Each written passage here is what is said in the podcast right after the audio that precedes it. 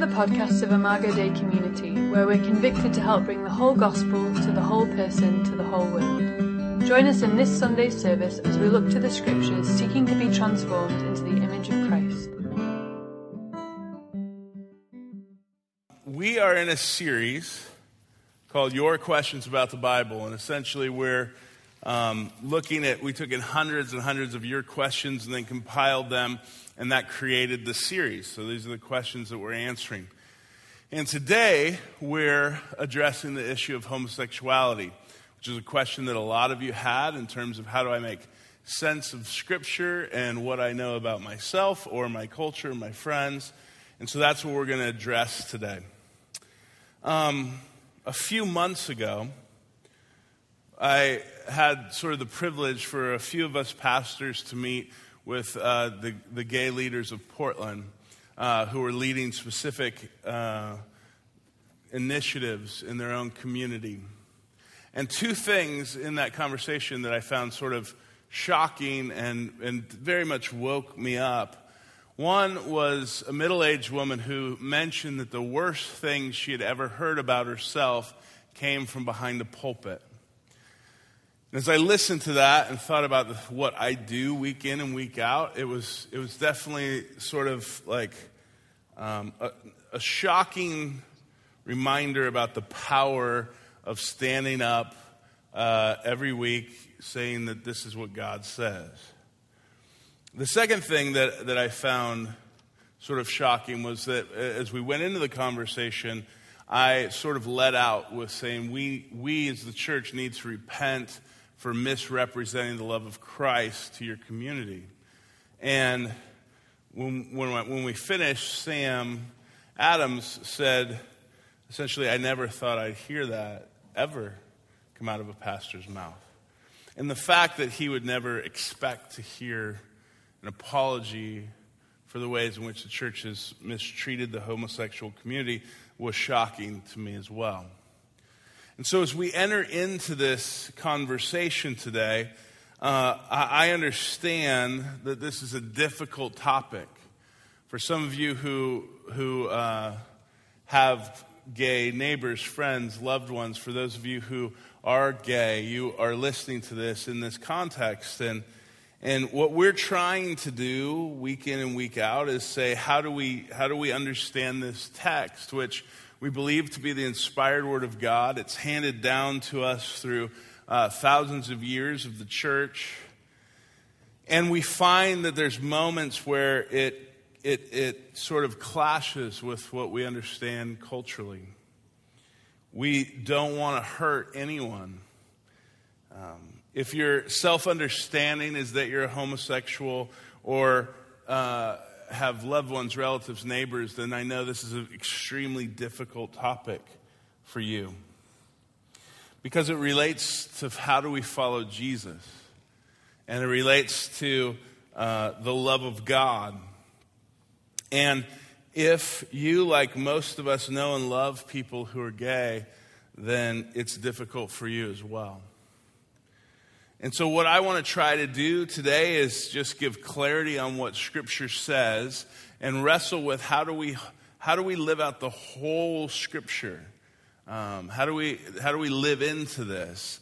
And how do we do that as a faithful witness of Jesus that would treat people like Jesus would treat them? Now, before we get into it, I want to, we, we have to acknowledge that the church has no moral authority uh, in and of itself, we have no moral high ground on, on this issue.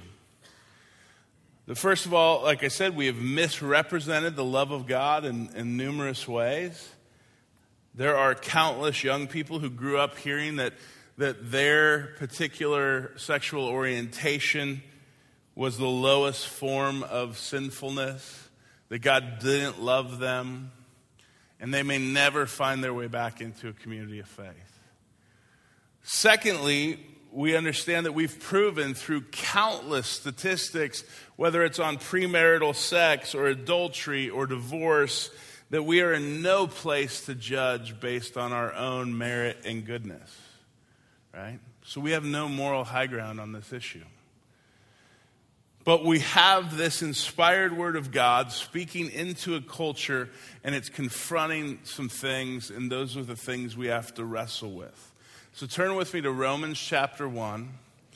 We're not going to hit every place that the Bible addresses homosexuality, but I do hope to give sort of a larger um, perspective on how the gospel addresses not just homosexuality but all of us in our sexual orientations.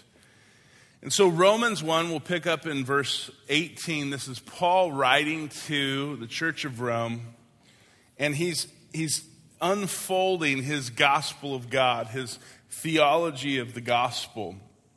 And he starts with humanity's rejection of God and God's judgment of humanity. So it says, The wrath of God is being revealed from heaven against all the godlessness and wickedness of people who suppress the truth by their wickedness. Since what may be known about God is plain to them because God has made it plain to them.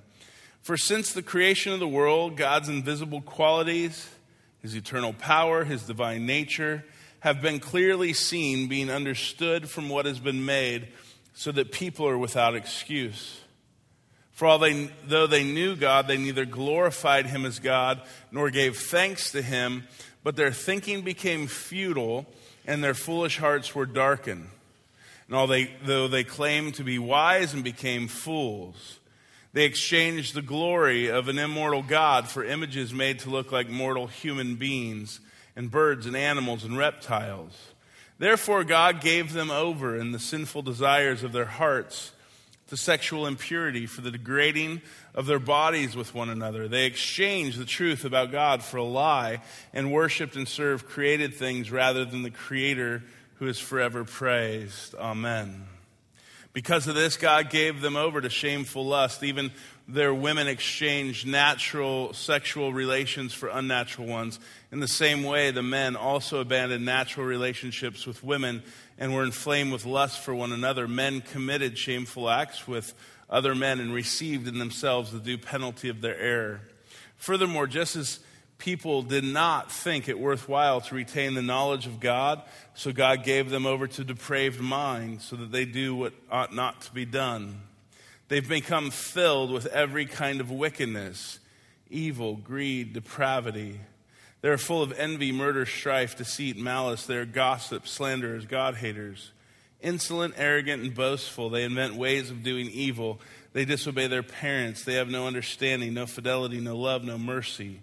Although they know God's righteous decree that those who do such things deserve death, they not only continue to do these very things, but they also approve of those who practice them. Now, if you go to 1 John chapter 4, verse 7, you can just listen to me read this verse. But it says, Dear friends, let us love one another, for love comes from God. Everyone who loves has been born of God and knows God. Whoever does not love does not know God because God is love. We also know that Jesus said, Love your neighbor as yourself. So, how do we understand passages like Romans 1 in light of passages like 1 John 4? And why would a loving God call homosexual behavior sin? So, that's what we're trying to wrap our minds around. Now, cultural confrontation, first of all, is not unique to us. This isn't sort of a, a new modern reality that the Bible would confront something in our culture. So if you were to go to another culture like the Middle East, w- that might agree with what the Bible teaches in terms of sexual ethics, but they would probably have issues with the pray for those who persecute you and love your enemy. And so every culture uh, the, the gospel and the scriptures are going to confront different things about a culture, whether it be polygamy or something else. And so cultural confrontation is not a new thing. The other thing is to recognize that Paul would have known that both in Rome and in Corinth, that, that homosexuality was a normative practice. So in Rome and in Corinth, um, you have uh, homosexual relationships that are not just master slave kind of abuses, but there are consensual relationships uh, f- through with adults. And so uh, it's really only the very wealthy who could afford at that time a private life that was secretive. Everybody else sort of had to live their life out in the public square. And so we have to understand this passage that Paul's writing into a culture where it would have been confronting that culture as well. And how are we to understand this passage in light of what appears to be, come, be or becoming normal in our culture in relationship to sexuality? So let's look at Romans 1:21. Where this starts for us, I think we have to understand that it says, For although they knew God, they neither glorified him as God nor gave thanks to him, but their thinking became futile. So, so when Paul is writing this, he's saying, so, so here's how all of creation falls into this state that he, he describes here in Romans 1. And it begins with a knowledge of God that refuses to worship or give thanks to him. That, that this is the core issue for all of humanity. And if you find yourself in a place, just think about with a God who is creator, who says, I give you the gift of life. I give you the gift of creation. I call you into being. I sustain you by my spirit. Like all of that is gift of a generous God. And our response to him in terms of how will we as creation be fulfilled by our Creator, it is through worship and thankfulness. That's what we were made to be in this relationship, in this communion. But when we refuse to do that, when we reject God and are no longer thankful or grateful, then we kind of turn towards self. We turn towards creation. We turn towards others. So you try that this week. Try taking every day and just going, today I'm going to thank God for at least 10 things, right? Seems very minimal. And, and, what you'll find is your heart, your perspective, everything will have to change. You will have to recognize life as gift. Your relationships are gift, your job's gift, your community, your culture, creation around you, all of it's gift. And you'll find yourself taking on this right relationship with God because we were made to live under his grace and his gifts with thankfulness. When that doesn't happen, so when we lose that sense of worship and thankfulness, then we turn in towards ourselves. And so, what Paul describes here in verse 21 as their thinking becomes futile and their foolish hearts become darkened. This is all of humanity when we move away from a grateful worship of God, we then move into finding our freedom and our fulfillment in creation. In whatever way we can kind of go after it. What is interesting for us in our cultural moment that sexual expression and sexual orientation are perhaps looked at as our hope and the place where we find fulfillment and freedom. So after the sexual revolution of the 60s, where, uh, you know, all your parents were at Woodstock naked in the mud, um, then you have this, this understanding philosophically that anchors itself in the culture, which essentially says that sexual expression is the path to freedom and fulfillment. And in fact, if I can't express myself sexually as I want to or feel like I'm supposed to, then that actually is oppressive to me. And this would be true if you're single and you're saying, I'm going to stay single. I'm not going to get married because if I get married, I'm going to have to have sex with the same person for the rest of my life. And those of you who are married are going, oh no, I'm married. I'm having sex with the same person for the rest of my life. And so you think about how could I get out? Because freedom and fulfillment is like if I could just express this the way I want to express it, I'll, I'll be fulfilled. I'll be free. And if I can't, then, then God's decrees over that are seen as oppressive. This would be in, this would include homosexuality, but it would also include premarital sex, adultery, pornography, right? Withholding sex from your spouse. All of that is included in sin. And we look at that and we go, well, God must be trying to oppress me.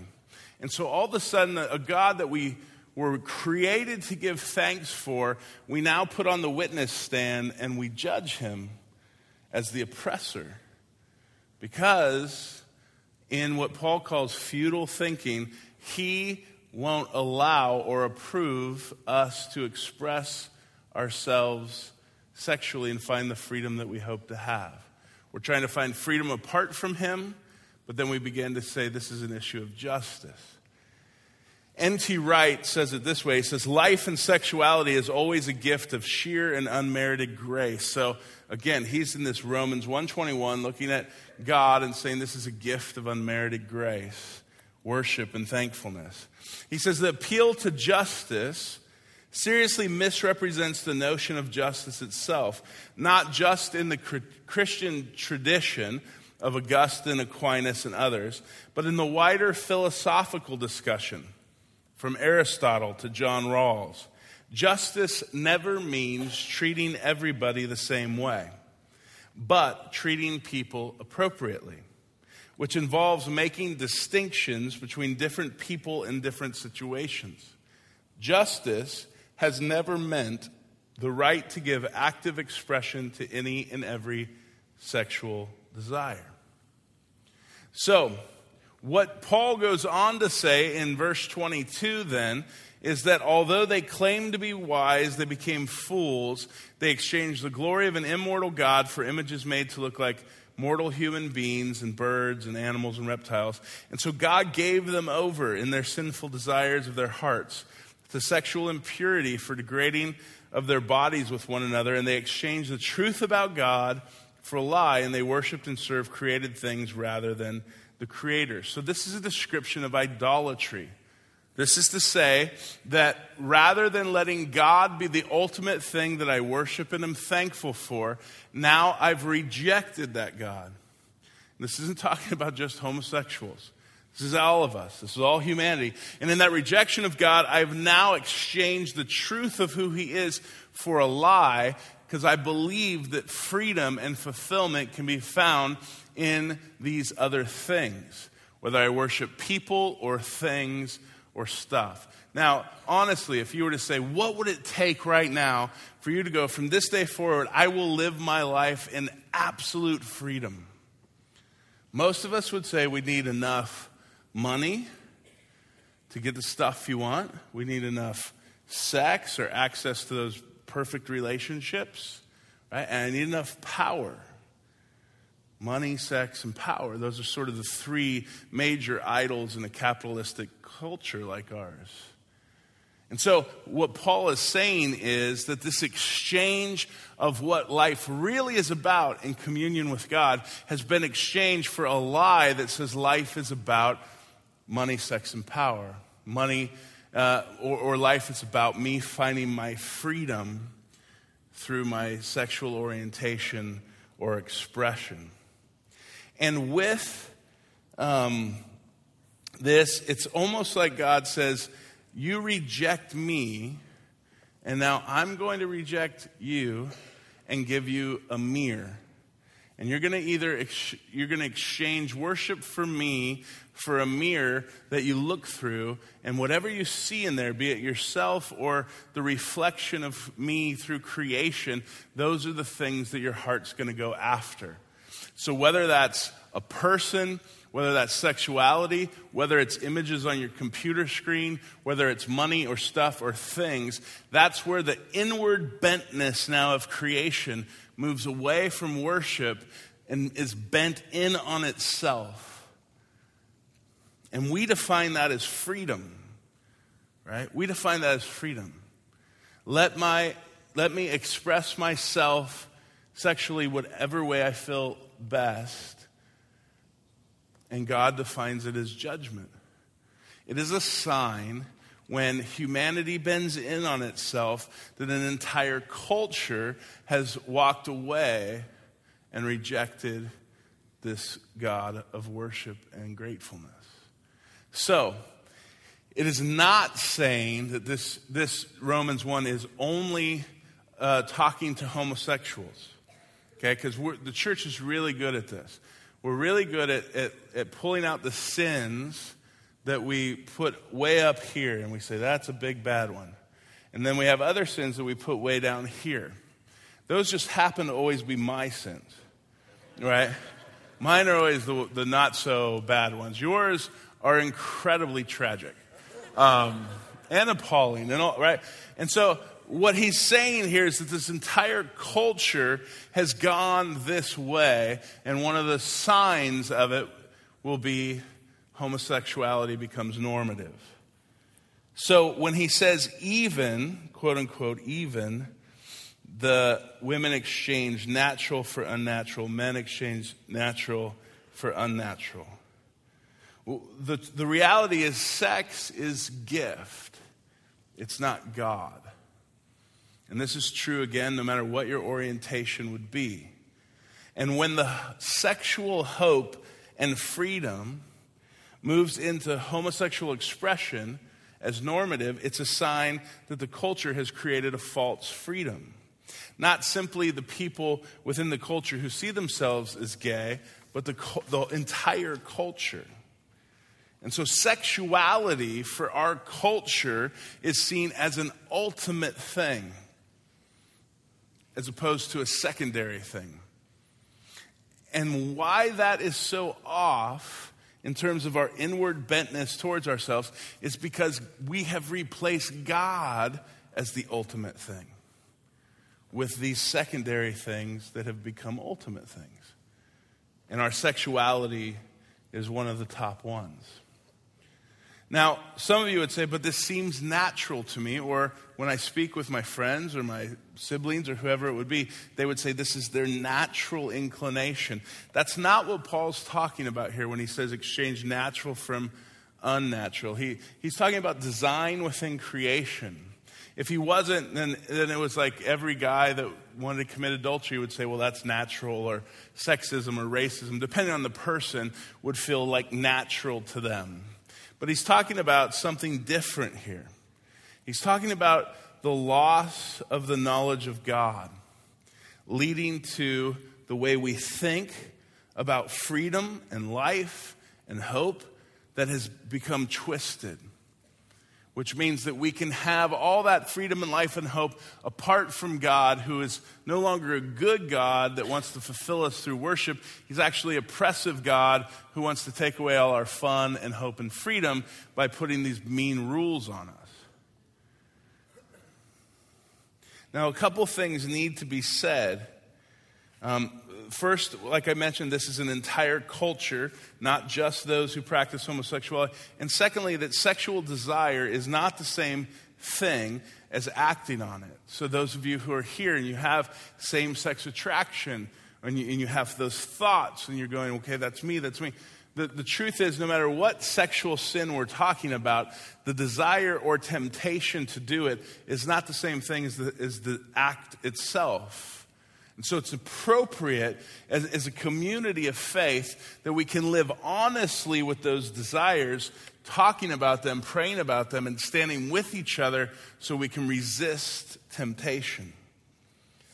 Paul is describing an inward bentness of all people who are seeking personal freedom apart from God.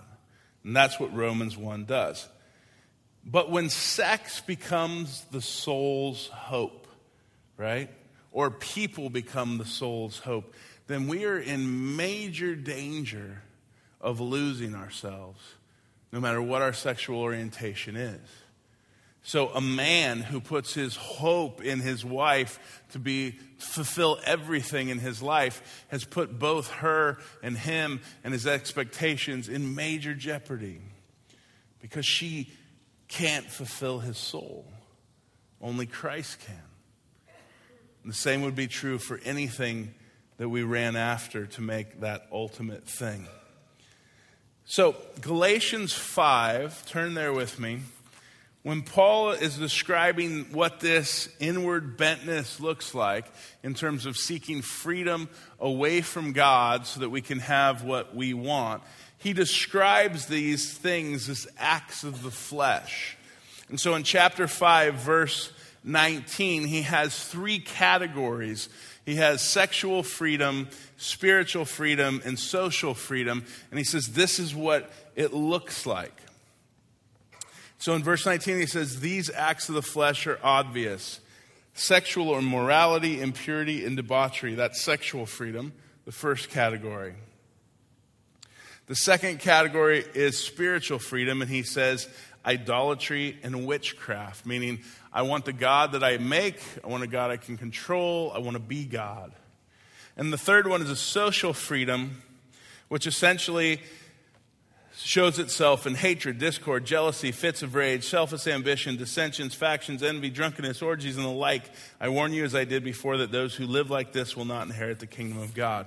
And so, Paul's list, this sort of all consuming list, says that this freedom to be bent away from God and in towards ourselves manifests itself in these three ways sexual freedom, spiritual freedom away from God, and then social freedom that says, let me do whatever I want and don't get in my way.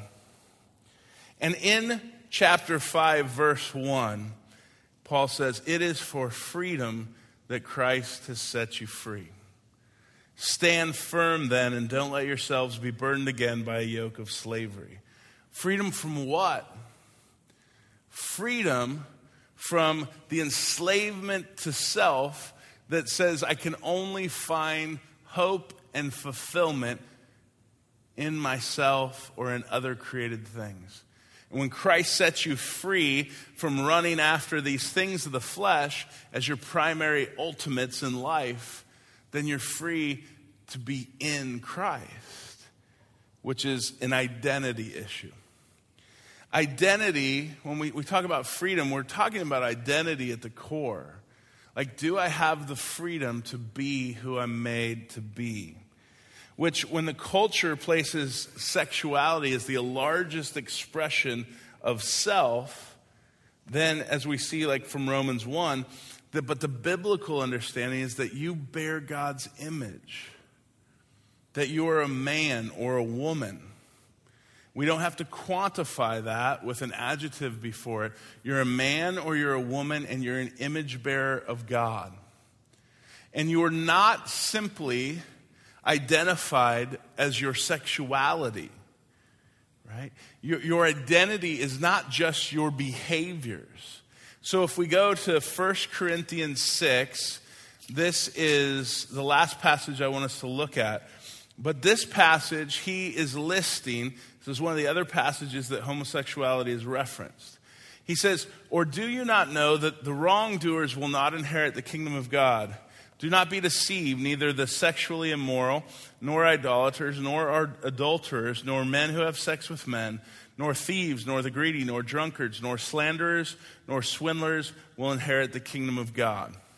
And you have to admit, like, how we were able to lift homosexuality out of this list and not see everything else is amazing.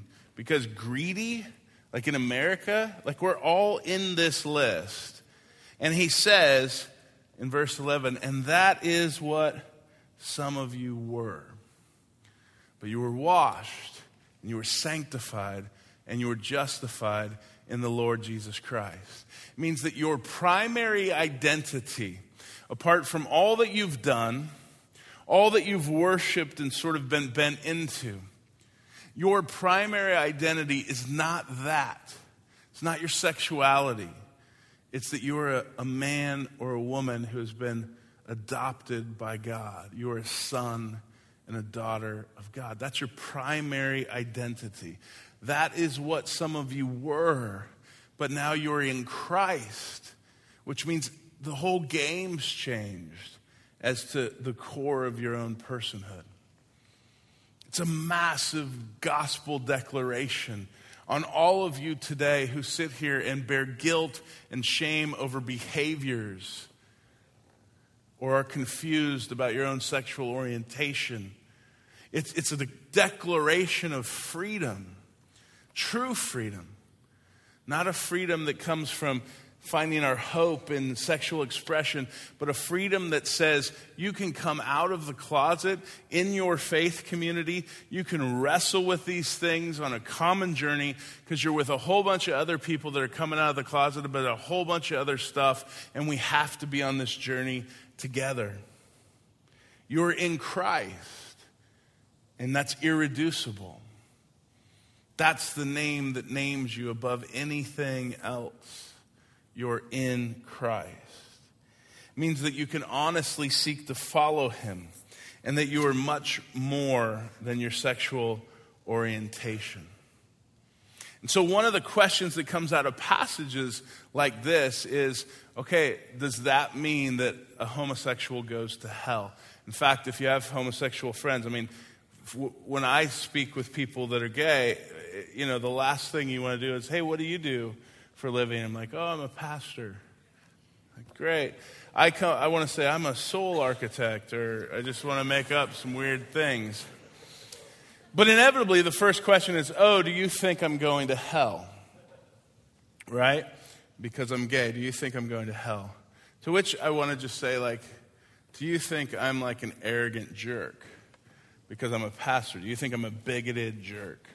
And, and, and it's really important that we we change the conversation to little boxes like yes or no and acknowledge the complexity of the issue in the conversation. No one goes to hell for homosexuality or adultery or any other sin. You go to hell for self righteousness.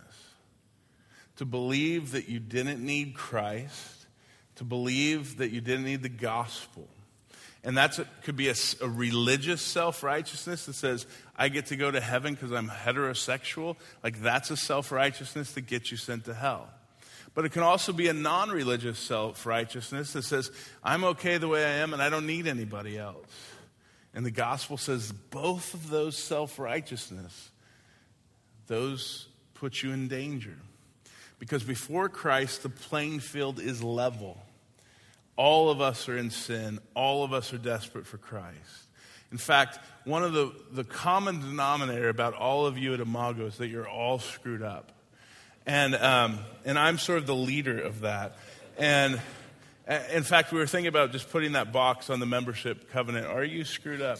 And, and people that say no, we'd be like, oh, I'm sorry, we can't accept your membership here. You, you won't fit in with us. The, the truth is that the gospel levels this playing field, that we all need Christ. And when we admit that, no matter what our sexual orientation is, Christ is ready to receive you, forgive you, wash you, justify you, rename you, and make that identity of being in Christ your primary identity, not your behavior or your sexual orientation. He'll set you free.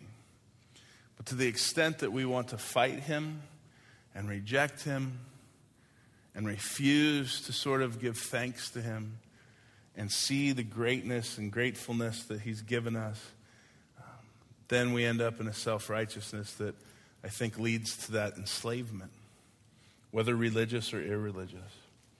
So the question is then, how do you love your gay friends and invite them to follow Jesus knowing that the Bible says that homosexuality, homosexual behavior is a sin. Well, here's, I mean, I don't have the, I haven't figured this out completely, but here's what I got. First, I think we need to share that we have a common story of trying to pursue freedom and life and love. And knowing that all of our stories are sort of imperfect and incomplete, and we need to communicate that our understanding of Scripture, sexuality, spirituality is imperfect, that we continue to learn. And so, being in those relationships where you can ask questions and listen, and they can ask questions of you, those are invaluable for the journey. I think it's also important that when you talk about Jesus and inviting people to the hope of the gospel, you have to check your own heart, recognizing that you have plenty of sin. And if you think that you're better than this person, then you've kind of gone off of it. Stay in that pliable place where you realize that we all need grace. Our own sin in not loving people is really something you need to own with your gay friends. Our own sin is just a long list of sins, no better, no worse than any other sin in the Bible. I think you need to figure out how to be a compassionate friend that while you stand in truth and grace, you stand in love and you walk with them. And God has to give you a lot of discernment. The bigger question is how do you follow Jesus faithfully if you are gay?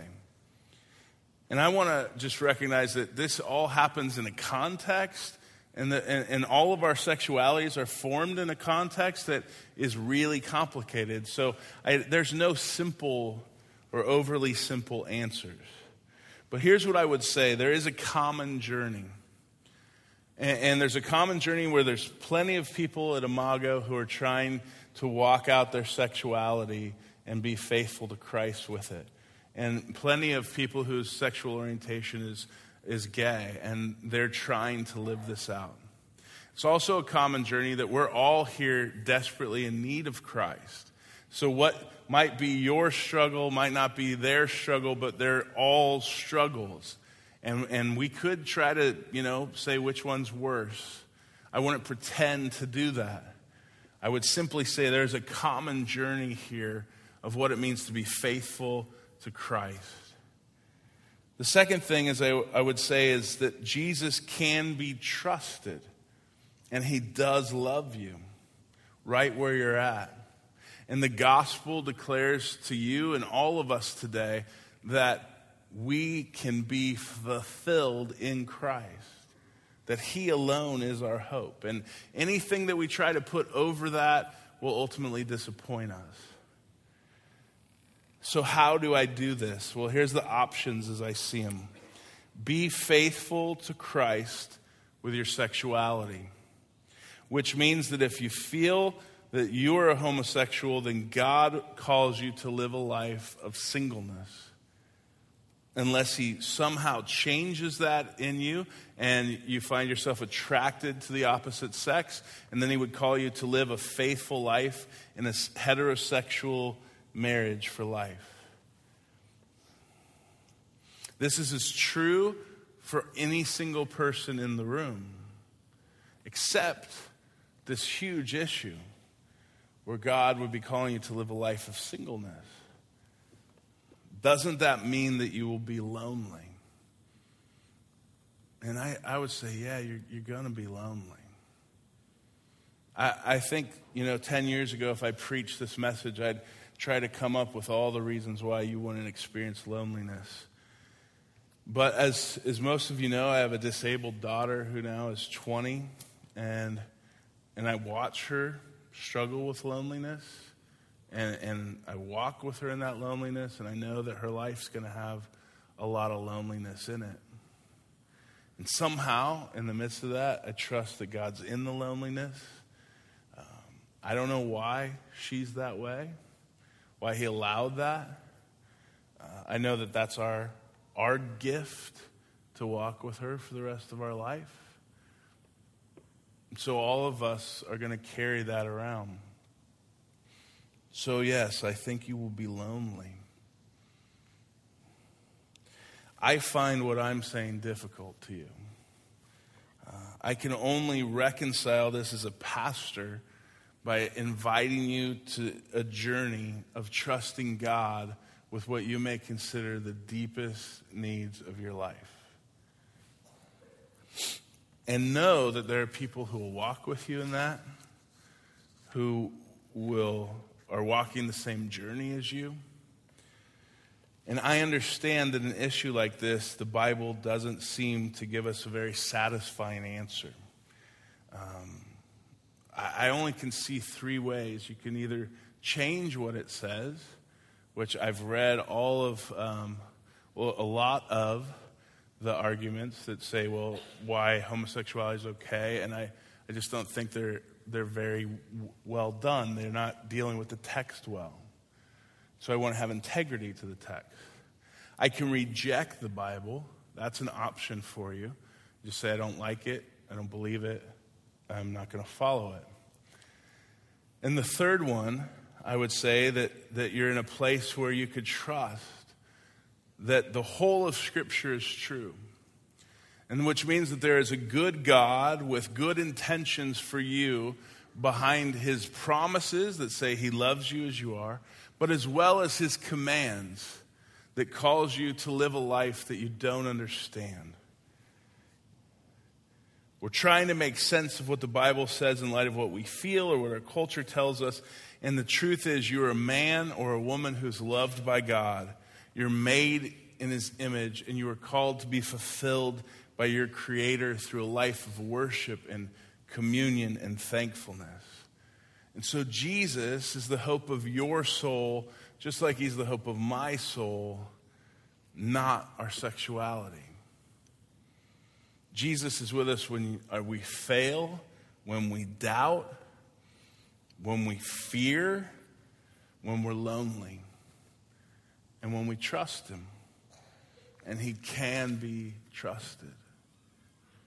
When Jesus talked about sexual immorality, He was very strong on clearly, He clearly taught that all sex outside a monogamous heterosexual marriage was sin. And yet, as strong as he was on that, he was the most compassionate individual towards people, towards prostitutes and adulterers and people who lived all kinds of lives. He had the most compassion on the broken. And, and, and so much so that he, he died for us. He went to the cross for us. He died for sinners like us. Jesus Christ lived a celibate life for 33 years as a single man who found fulfillment and hope of his life in relationship to the Father and was faithful to the Father in obedience, even in moments that he didn't perhaps understand, like in the Garden of Gethsemane, where he's saying, If there's any other way than me going to the cross, take this cup from me. But yet at the same breath, he prays, Not my will, but your will be done. Even in that obedience that caused him to suffer, the result was he raised from the dead as our glorified King. And he bought you and I freedom from the mirror, freedom from being bent inward, freedom to stand up as sons and daughters of God. Not heterosexual sons and gay sons, but sons not lesbian daughters and right? Daughters sons and daughters free in christ and free for this journey. And so i hope today that this doesn't make the list of some of the most hurtful things you've heard behind the pulpit. Uh, imago is not anti-gay or anti-anybody. We are trying to faithfully live out uh, integrity to this book and integrity to the, the loving gospel of Christ in our culture. And, and, that's what we're wrestling with, and that's what we're working through. And it's imperfect, but we stand on it and we try to live it out.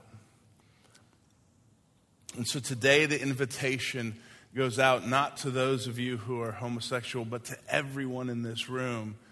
Have you found that freedom in Christ? Have you found that He is the ultimate hope? Or are you still hoping in finding fulfillment through your sexuality? I think that's a question we all have to wrestle with as we leave here today. But the promise is, the promise is that He is ready to be your hope. He's ready to be your hope. Let's pray.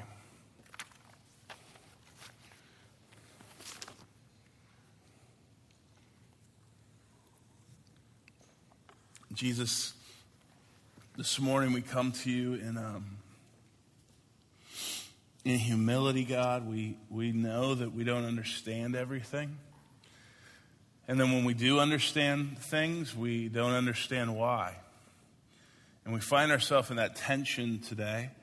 And we pray that you would um, be with us by your Spirit. And I pray that you would unleash us from, from the type of thinking that has anchored itself in our culture. The, the promise that, that the culture gives us that we will find freedom in our sexuality or in our money or in other people or things and that we find you to be oppressive. I pray, God, that you would turn our hearts away from that and that we would be able to trust in the hope that it is for freedom that, that Christ, you've set us free. And that all people here today, no matter what their sexual orientation, would hear the hope of the gospel. They'd hear your love, and they'd hear an invitation to a deep, meaningful, fulfilling journey that will be difficult. And I pray you would make us a people of compassion and grace uh, and empathy and truth and people who love like you love. We need you. We need your spirit to do that in us and for us and through us. And so we invite you, God, today to meet with us at this table. We pray in Christ's name. Amen. We pray that God will use this message to strengthen your faith and draw you into a deeper relationship with Himself. If you are interested in hearing other sermons or want more information about the church, please visit our website at www.imagodeicommunity.com.